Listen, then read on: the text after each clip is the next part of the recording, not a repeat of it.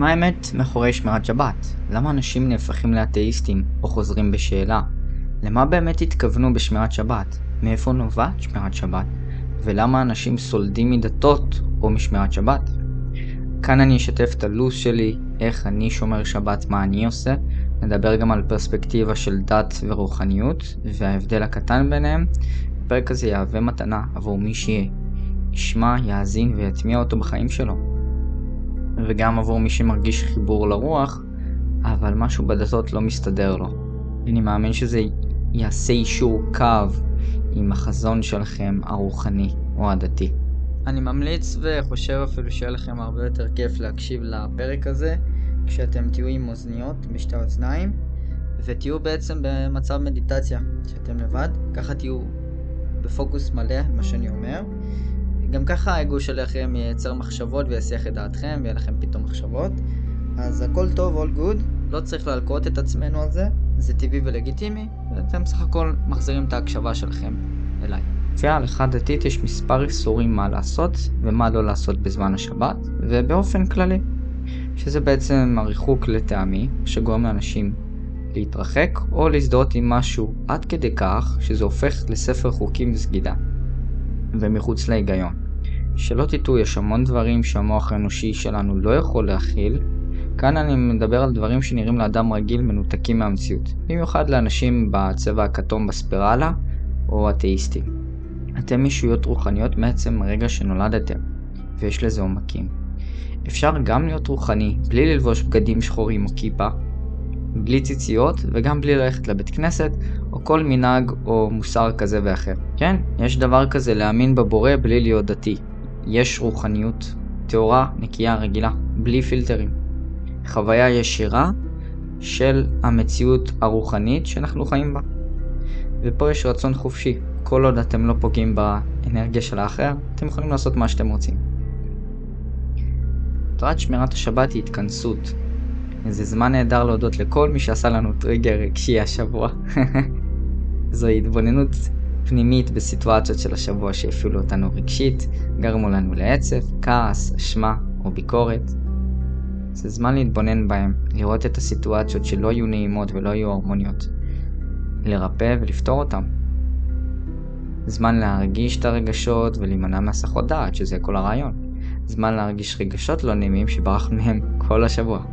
כן? כולנו עושים את זה בצורה מסוימת עד שאנחנו מרפאים הכל. הבעיה בדת היא ההלכה בדתות. ההלכה. הכל זה, לא הכל, אבל הרוב זה הפחדות. אם לא תעשה ככה, אז יקרה לך ככה. אם תעשה ככה, אז אתה תלך לגיהנום, כן? כל מיני uh, ניואנסים בסגנונות האלה. איפה שיש הפחדות יש אינטרס, יש אג'נדה מאחורי הקלעים. אם נתייחס להלכה הדתית כהמלצה, בלי להשתחוות לזה או להזדהות עם זה רגשית, זה ממש בסדר. זה לגמרי לגיטימי. בדיעבד, הבעיה שזה יוצר אצל הבן אדם ששומע או נמצא עם זה, נוכח עם החוקים, זה יוצר הלקאה עצמית, ביקורת ושיפוטיות, חוסר קבלה, התנגדות למציאות, ובסופו של דבר מרוב הגנות שבן אדם בונה על עצמו, דרך החברה, דרך המצב החברתי גם, הוא כבר לא מכיר את הנשמה שלו, הוא כבר לא מכיר את עצמו. זאת אומרת, זה כמו הקליפות בקבלה שמדברים עליהן בספרות. למעשה אנחנו מתעטפים בשכבות בצל ועוד שכבת בצל ועוד שכבת בצל, שזה בעצם המסכות. בונים על עצמנו מסכות של פחד מה יגידו, אם נעשה ככה אז יקרה ככה, ביקורת, שיפוטיות, אתם כבר מבינים לאן אני הולך. שוב, כל אחד יעשה מה שהוא רואה לנכון, אני כאן בשביל להציע לכם חופש תודעתי, חופש רגשי, להרחיב את התודעה שלכם לפרספקטיבות חדשות בעצם. אז מאיפה נובע כל החוקים והמשמעת בדתות? תראו, היו תקופות בהיסטוריה, ויש סייקלים, זה כל uh, אלפי שנים חוזר על עצמו גם ככה, שיש כאוס ואלימות ומלחמות. פה ספציפית על הגרסאות של הדת שיש לנו היום, זה לפני בערך 300 ל-500 שנה. והיה מצב שהיו צריכים המון המון אנרגיה זכרית עם אה, חוקים שירדו בתקשורים למעשה, שהם אה, מייצרים את כל הסדר והמשמעת והאמת האבסולוטית, שזה הכי נכון. זה בעצם יכול להתבטא באיזשהו פילטר שזה דתי מדי, אוקיי? אני כבר ארחיב.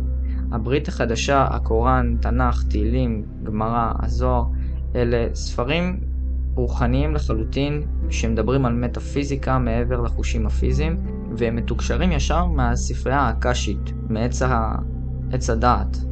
התקשורים האלה התבצעו, כמו שציינתי, לפני 300, 400, 500 שנה, ויכול להיות אפילו 2,000 שנה, כן? אבל זה העכשיו של העבר, שהיה שם אה, תדרים של פחד, כעס, אלימות, היה ממש כאוס. זה היה ההוויה של רוב האוכלוסייה. במיוחד בקהילות יהודיות, אם זה היה שבטים, כן, התנ"ך מתאר כל מיני uh, היסטוריות, כל מיני אנלוגיות שמתארות לנו איזה מצב רגשי היו שרויים האוכלוסייה היהודית, או האוכלוסיות שגרו לפי uh, חוקים של דתות מסוימות, לאו דווקא יהדות. עכשיו אני אספר לכם קצת על הרקע שלי ברוחניות ודתות, ואני אסביר לכם מה הלו"ז שלי ומה אני עושה ביום שבת, ביום המנוחה הזה. כל זה זה המלצות הוליסטיות שלי, אתם יכולים לקחת את זה לאן שאתם רוצים, רצון חופשי סך הכל. אז תראו, כולנו מחוברים בהזנה אנרגטית דרך צ'קרת הלב לבריאה, ממש כמו שקע חשמל מחברת חשמל. זה נמצא בלב. לאותה אנרגיה קוסמית שכולנו נוצרנו ממנה, שבוא נגיד ככה, עדיין קשה לתפוס ולהסביר אותה כי אינסופית, היא סוג של ריק עם אינטליגנציה מטורפת. יחד עם זאת, מצאתי שיש הבדל קטן בין דת לרוחניות. בדת זה בעצם תקשור של מישהו, של רב, של בן אדם אה, רוחני שתקשר וכתב ספרים. אני גם מרחיב על הרקע של החוקים בהמשך הפרק, שבעצם כל התקשור הזה זה נהפך לאיזשהו פילטר של אמונה, של חוקים, עקרונות מסוימים שצריך לעקוב אחריהם, ואם אתה לא תעקוב אחריהם אז יקרה לך משהו חס וחלילה. הרוחניות זה חוויה ישירה. זה בוא ניקח את מה שאומרים לי, אני אנסה לחוות את זה באופן ישיר על עצמי. ושלא תטעו, לא חסר כלים. לא חסר כלים לנסות uh, לחוות את הדברים האלה, זה פשוט לוקח זמן וזה עבודה קשה. במיוחד שמדובר בעבודה רגשית עם טראומות. וכמו שציינתי, גם הדת, uh, רוב הדברים שם מתוקשרים בצורה קדושה ויש שם מידע חשוב שעוזר לנו כיום להתקיים. קצת עליי, אני לא חובש כיפה, אני בן 25 היום, אין לי ציציות, אני לא מניח תפילין, אני לא עושה ריטואלים דתיים, אני לא טובל במקווה, אני כן עושה קידוש עם המשפחה באופן משפחתי חברתי. ארוחת שישי לטעמי היא מאוד מהנה, היא מחברת בינינו, מאחדת ביני לבין המשפחה שלי. אה, וגם אה, בברכות, אם אבא שלי מבקש ממני לעשות את התפילה של, של הקידוש, אז אין לי בעיה עם זה, אין איזושהי התנגדות. אה, אני כן לא שוטף ידיים לברכות, למרות שיש את ה... זה נקרא מצווה, או קורע תחלה. רק אם אני מקדש, אני קורע תחלה. קוראים לזה המוציא לחם מן הארץ, המצווה הזאת של יציקת חלל המשתתפים בקידוש. סך הכל אני בן אדם רגיל לחלוטין, זה נקרא חילוני בגרשיים, שבוחר להתבודד ולנוח.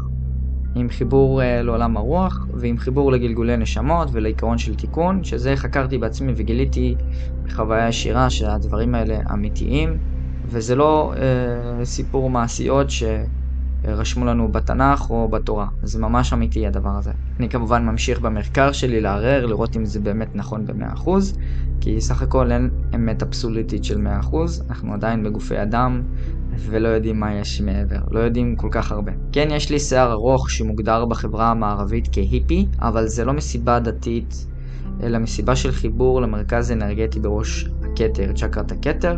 זה בעצם מסייע לי ומחזק אותי אה, לקבל תקשורים ואינפורמציה מהנשמה שלי. אה, השערות אה, בראש ובגוף הם כמו אנטנות כאלה שקולטות אותות מה... מבחוץ. כן, ממש ככה. מעבר לסיבה האסתטית, אה, ששיער ארוך לטעמי הוא מחבר לצד הנגבי ולרגשות שלנו אצל גברים. במיוחד אני בתור גבר שהיה לי קשה לבטא רגשות וחוויתי ניתוק רגשי אין ספור פעמים, זה פשוט עוזר לי להתחבר לעצמי לרגשות שלי.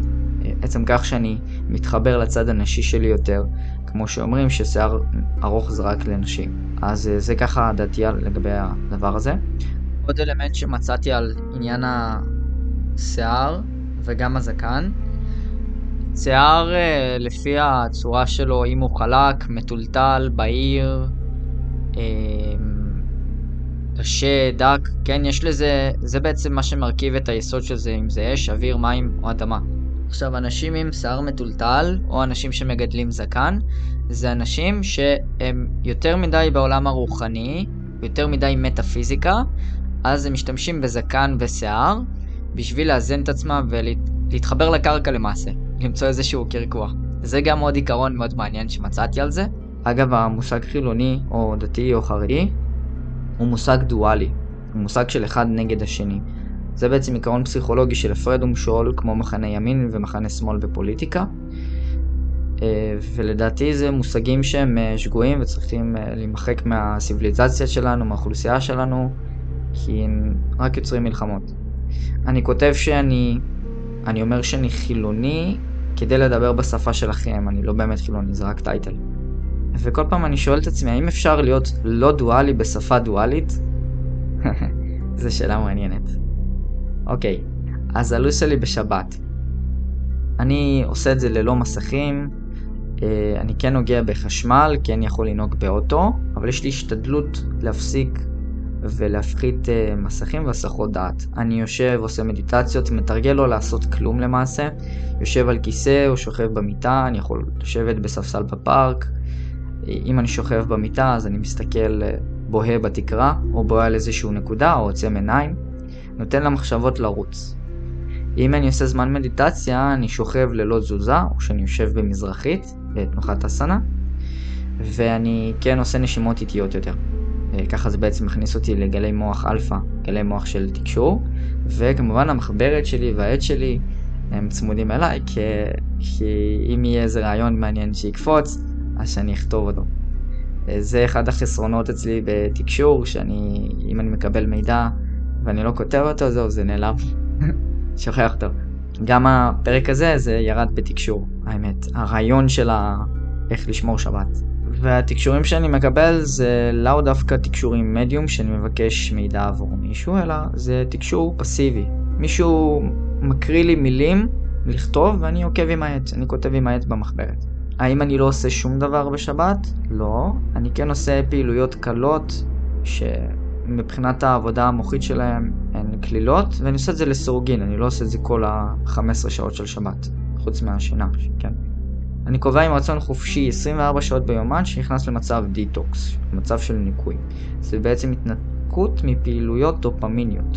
ריסט לדופמין, למוליך העצבי דופמין.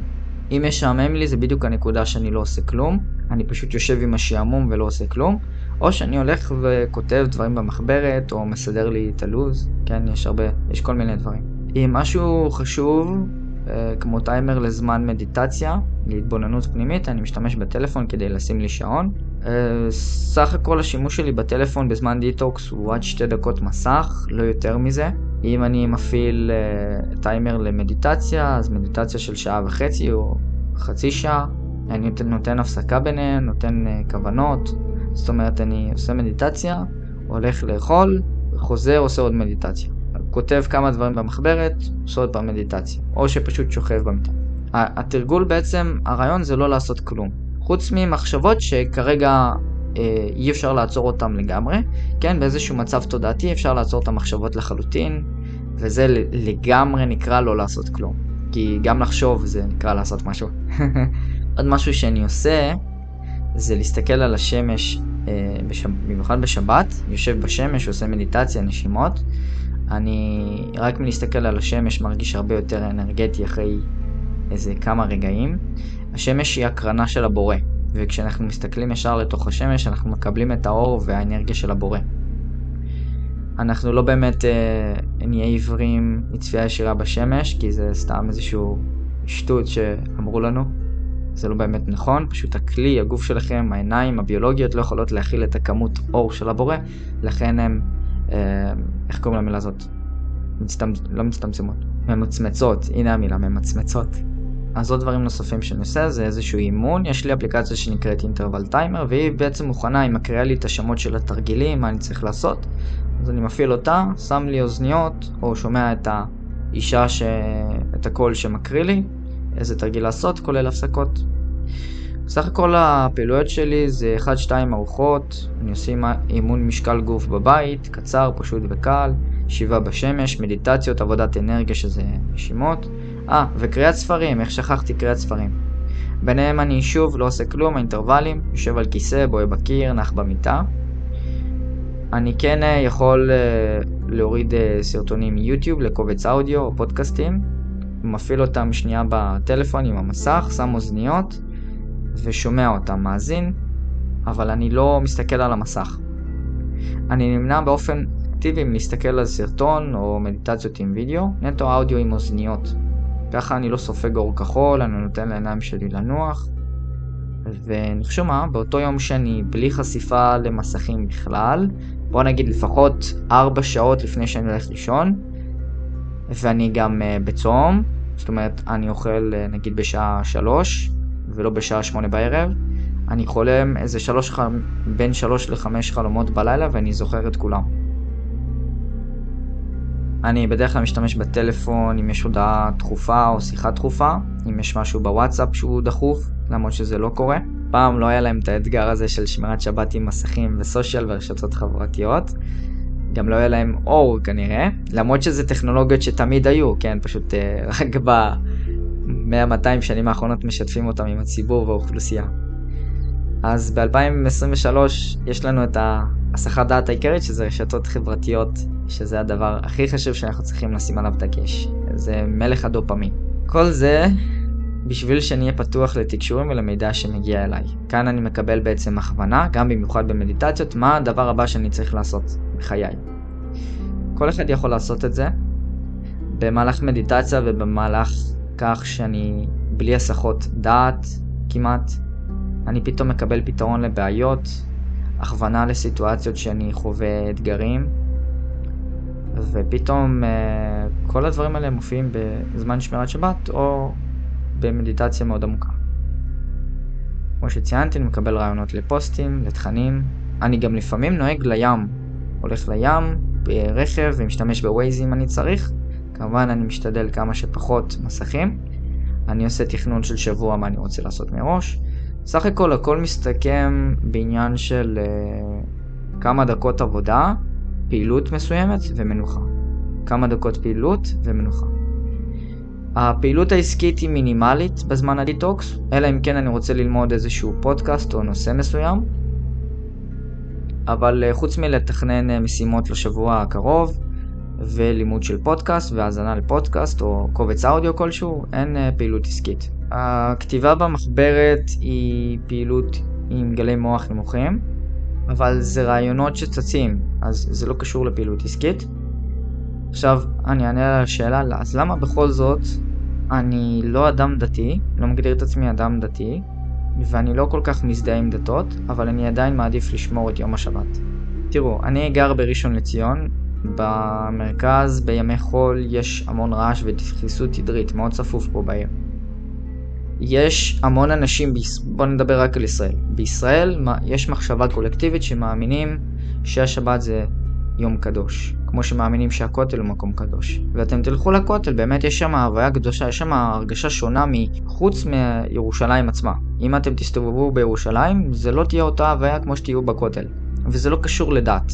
זה פשוט הוויה קולקטיבית של אנשים מאמינים שהכותל הוא חשוב. אז אותו דבר גם לגבי שבת. כשיש את שבת, יש המון שקט בחוץ, יש הרבה פחות רכבים, הרבה פחות רעש. באופן פרקטי, תאורטי, אפשר גם להפוך את יום שבת ליום שלישי למעשה. בתנ"ך מתכוונים ביום השישי או השביעי, הבורא נח. עכשיו, יש בזה משהו, הכוונה לסיביליזציות בעצם, לא דווקא לימים. ההפרשים זה בין uh, כמה אלפי שנים ליום ליום, לא באמת יום ליום. אז כן, נוצרו בהתחלה בכדור הארץ צמחים, אחרי זה בעלי חיים, אחרי זה, אני לא בדיוק זוכר את ההיררכיה, אבל באיזשהו מקום היה באמת תקופה שלא ברור כלום, וזה נקרא יום מנוחה של יום שבת. הבורים שלנו זה יכול להיות אה, ישויות אור, זה יכול להיות הבורא עצמו, בסופו של דבר כולם מגיעים מהבורא, כן? לא משנה אם זה מלאכים, ישויות אור, מאסטרים נהלים, חוצני אור במימד גבוה מאוד, זה יכול להיות כל מיני הבורים שלנו. אבל כולם מגיעים מהבורא בסופו של דבר, כולם זה אלוהים, כולם אחד. אם אה, חצי מהאוכלוסייה תאמין שיום שלישי או רביעי הוא יום מנוחה, בלי שאני מודע לזה, אני אוכל להרגיש איזה תדרית אנרגטית. המחשבות מאוד מהירות, המחשבות שלנו יותר מהירות ממהירות האור. ויש להם כוונות ויצירת מציאות. אנחנו יכולים ליצור מציאות עם המחשבות, אז זה למעשה מה שאפשר ליצור בוויברציה הקולקטיבית שלנו כאוכלוסייה. ושוב, אני מדבר רק על ישראל, לא על כל שאר האוכלוסיות בכדור הארץ. אז אם נסכם את הלו"ז שלי, תיקחו את זה לאן שאתם רוצים. מדיטציה כ-30 דקות, סידור מחברת ורעיונות, מדיטציה שעה וחצי, תרגול למסע אסטרלי, קריאת ספר, מדיטציה קטנה או נשימות, ארוחות של אחת או שתי ארוחות קטנות וקלות, ישיבה בשמש, מתאים את העין השלישית, מנוחה, הולך לישון, אחרי כתיבת פעילויות ומשימות לשבוע החדש. הזמן מסך הוא עד שתי דקות, תפעול מוזיקת מדיטציה, מאזין לפרק שהורדתי בפודקאסט. אה, ועוד משהו מאוד מאוד חשוב ששכחתי להגיד, אני עושה לעצמי טיפול רגשי, אני עושה עבודת צללים, או עושה שטיפה אנרגטית, rebirthing, עושה את זה לעצמי. מאוד מאוד חשוב. אז אה, מדיטציות, מנוחה, שינה. למעשה עובר מאוד מהר. אני לפעמים גם משלב צום שבועי, בדרך כלל אני עושה את זה ביום רגיל. Uh, ביום שבת, אם אנחנו גם נחים, גם לא אוכלים וגם סותמים את הפה, זה ווין ווין ווין. אנחנו גם נותנים מנוחה לגוף, גם מנוחה למערכת העיכול ומנוחה למיתרי הקול. אנחנו רק מדברים במחשבות, שכמו שאמרתי, אם אנחנו מצליחים לעצור את המחשבות, וזה לגמרי לא לעשות כלום, אבל לאט לאט. תנועות איטיות יותר והאטת קצב הנשימה, בסופו של דבר אנחנו ניכנס לפלור, למצב זרימה, שאנחנו ממש נרגיש שאנחנו בכאן ועכשיו, עם כמה שפחות מחשבות. כל מה שאני אמרתי לכם, אני לא חייב לעשות אותם, אני פשוט יכול כל שבת, כל הזמן דיטוקס שלי של 24 שעות, לשבת, לשכב במיטה ולא לעשות כלום. אני לא חייב לעשות שום דבר. אם משעמם לי, אני יכול להיות עם השעמום ולהסתכל על קיר, אני יכול לשמוע מוזיקה, אגב, לגבי האזנה למוזיקה, המוזיקה היא לרוב מדיטציות רגועות. אני לא שומע עכשיו שירים שאני שומע אה, באימון של אה, מטאל ורוק, אלא דברים שהם לא דופמינים. אני עושה גם אה, שיחות עם המשפחה, אה, כן, סך הכל בן אדם מאוד רגיל. עכשיו אני רוצה גם לדבר איתכם על הפילוג והחוקתיות שבעולם הרוח. תראו, אין אמת מוחלטת למה שאני אומר, כן? זה רק איך שאני חושב, וכל אחד יכול לקחת את זה לאיפה שהוא רואה לנכון. משמע, אין חובה להסכים איתי. יכול להיות שאתם שומעים את הפרק הזה, ואתם אומרים, וואלה, הוא מדבר שטויות, וזה בסדר גמור, לא חייב להסכים ולא חייב להאמין למה שאני אומר. בכל זאת, הדתות שמכילות חוקים ואיסורים הן ממסדיות, לטעמי מטעמי שליטה של המוסדות. זוהי עוד דרך לשלוט באוכלוסייה בצורה תודעתית, כמו שעושים בכלי תקשורת למעשה. כן יש זהב טהור ביהדות, באסלאם ובנצרות, שכרגע לא משתפים אותו עם האוכלוסייה. זאת אומרת, המידע הזה מתחיל לצאת, בין אם זה עבודת קונדליני, יציאה חוץ גופנית, מסעות אסטרליים, זה יוצא, זה מתחיל לצאת, אבל לא משתפים את המיסטיקה שיש בדתות. וגם אם תיקחו את התנ"ך, ספציפית את התנ"ך, אני לא בדקתי לגבי אסלאם ונצרות. בתנ"ך יש פרקים מסוימים שפשוט הסירו אותם מהתנ"ך, הם לא נמצאים שם. והפרקים האלה מאוד מאוד חשובים, יש שם אינפורמציה מאוד חשובה לעשות את התיקון שבאנו לעשות כאן, איזה שהם כלים וטכנולוגיות מאוד מאוד מעניינות שיכולות לעזור לנו לבני אדם להתפתח, ולקחו את זה לעצמם מי שרצה לשלוט, לצערי הרב. עוד אספקט שאני רואה בדת זה ניתוק ממיניות. כשאומרים לאישה לשמור על צניעותה, לא לבטא מיניות ברבים, או לא לשכב עם הרבה גברים, כן, יש לזה איזשהו אספקט אנרגטי של לא לספוג את האנרגיה של האחר ולהתערבב עם אנרגיות של הרבה גברים, או זה תקף גם לגברים ששכבים עם הרבה נשים, כן? אבל הנקודה היא של לשמור על צניעות, ולא לדעת את תורת הסוד, ולא לדעת דברים איזוטריים, זה לדעתי לבוא ולנתק את עצמכם מעצמכם. כי במיניות יש כל כך אנרגיה חזקה, במיוחד אצל נקבות, אנרגיה נגבית כל כך חזקה שמנסים לשתק אותם על ידי הצנעה, וזה חבל. כל השמירה של המידע החשוב הזה, של אל תעשה ככה, אסור לך לדעת את הסודות, זה סודות גדולים בגמרא, סודות, סודות גדולים בזוהר. לדעתי יש פה אג'נדה, אני אישית uh, חושב שלא צריך לשתף עם זה פעולה, וכן לפתוח את הראש למיניות ולדברים איזוטריים חדשים. כשאני הייתי אתאיסט לחלוטין, ראיתי בדתות כמשהו הזוי ובצדק. ההיגיון במדע נראה יותר uh, מפתה, יותר הגיוני, מה לעשות? סגידה למשהו עליון מבלי לראות אותו, זה היה נראה לי די הזוי, למרות שהיו פעמים שהייתי דתי, קצת דתי, בגלל ההורים שלי, כן? כשנחשפתי לרוחניות בלי חוקים זה היה הרבה יותר מזמין, ויכולתי גם לחוות באופן ישיר את עולם הרוח, ללא קריאה בספר. ממש לחוות את הרגשות באופן ישיר. אני כילד כפו עליי דת, אז זה גרם לי גם לסלידה מדתות. הדתות הן לא בדיה, החוקים שיש בהם, הם, יש בהם דברים טובים. הדוגמטיות של מה הכי נכון ומי הכי צודק, מי כופר ומי לא מאמין ולא חושב כמוני, זה לדעתי ליצור דואליות של הפרד ומשול. בפועל אין אסור ומותר, יש קרמה, יש את התיקון של אם אתה תעשה X ואתה תפגע במישהו, אז כנראה שעדיף לך לא לעשות את זה. אני אתן פה דוגמה לקונוטציה שהיא פחות נעימה לאוזן. אם רצחתם מישהו היום עם אקדח, גלגול הבא ירצחו אתכם עם אקדח. כל ההמלצות הם בעצם כדי שתגיעו למדיטציה עמוקה ותתחברו לבורא שבכם. אם שמעתם על שמונה זרועות היוגה, ממש יש שם שמונה שלבים איך להגיע למדיטציה עמוקה, אני גם אעשה על זה פרק בהמשך. גם עשרת הדיברות הם המלצות כדי שלא תיצרו קרמה לעצמכם. עשרת הדיברות הם עשר קודים, או שבע קודים ליתר, ליתר דיוק, קודים להתנהגות אנושית, אלכימיה ואלימות. בעצם אה, להתמיר תדרים נמוכים יותר לתדרים גבוהים יותר, ואם אתם אלימים, מקללים, כועסים, או כועסים כלפי עצמכם, ביקורת כלפי עצמכם, כן, גם דיברנו על הלקאה עצמית בגלל חוקים שבדעת, אז על זה יושב כל המהות של עשרת הדיברות, לא לעשות את זה לעצמך. להיות חומל ואוהב כלפי עצמך בקבלה. בואו נגיד ניקח את uh, אחד, החוק, אחד העשרת הדיברות, זה לא תגנוב. בעצם זה לא תגנוב את התודעה של עצמך, לא תעשה מסכות, לא תעשה אגו. זה גם קשור לתיקון הוויברציונלי התדרי שצריך לעשות כאן בגלגול. לא תסתיר את האישיות האמיתית שלך, זה אל תגנוב. זה מטאפיזי, זה לא באמת לא לגנוב uh, חפץ. עכשיו ניקח את הדוגמה הפיזית, אם תגנבו משהו, אתם במהלך היום תרגישו מוטרדים לגבי מעשה רע שעשיתם, שיעורר בכם המון מחשבות ותגובתיות. אז בעצם כדי שזה לא יקרה, אתם לא עושים את זה, אתם נמנעים מזה, וככה כשאתם נכנסים למדיטציה לא יהיה לכם את המחשבות האלה על המעשה של, ש...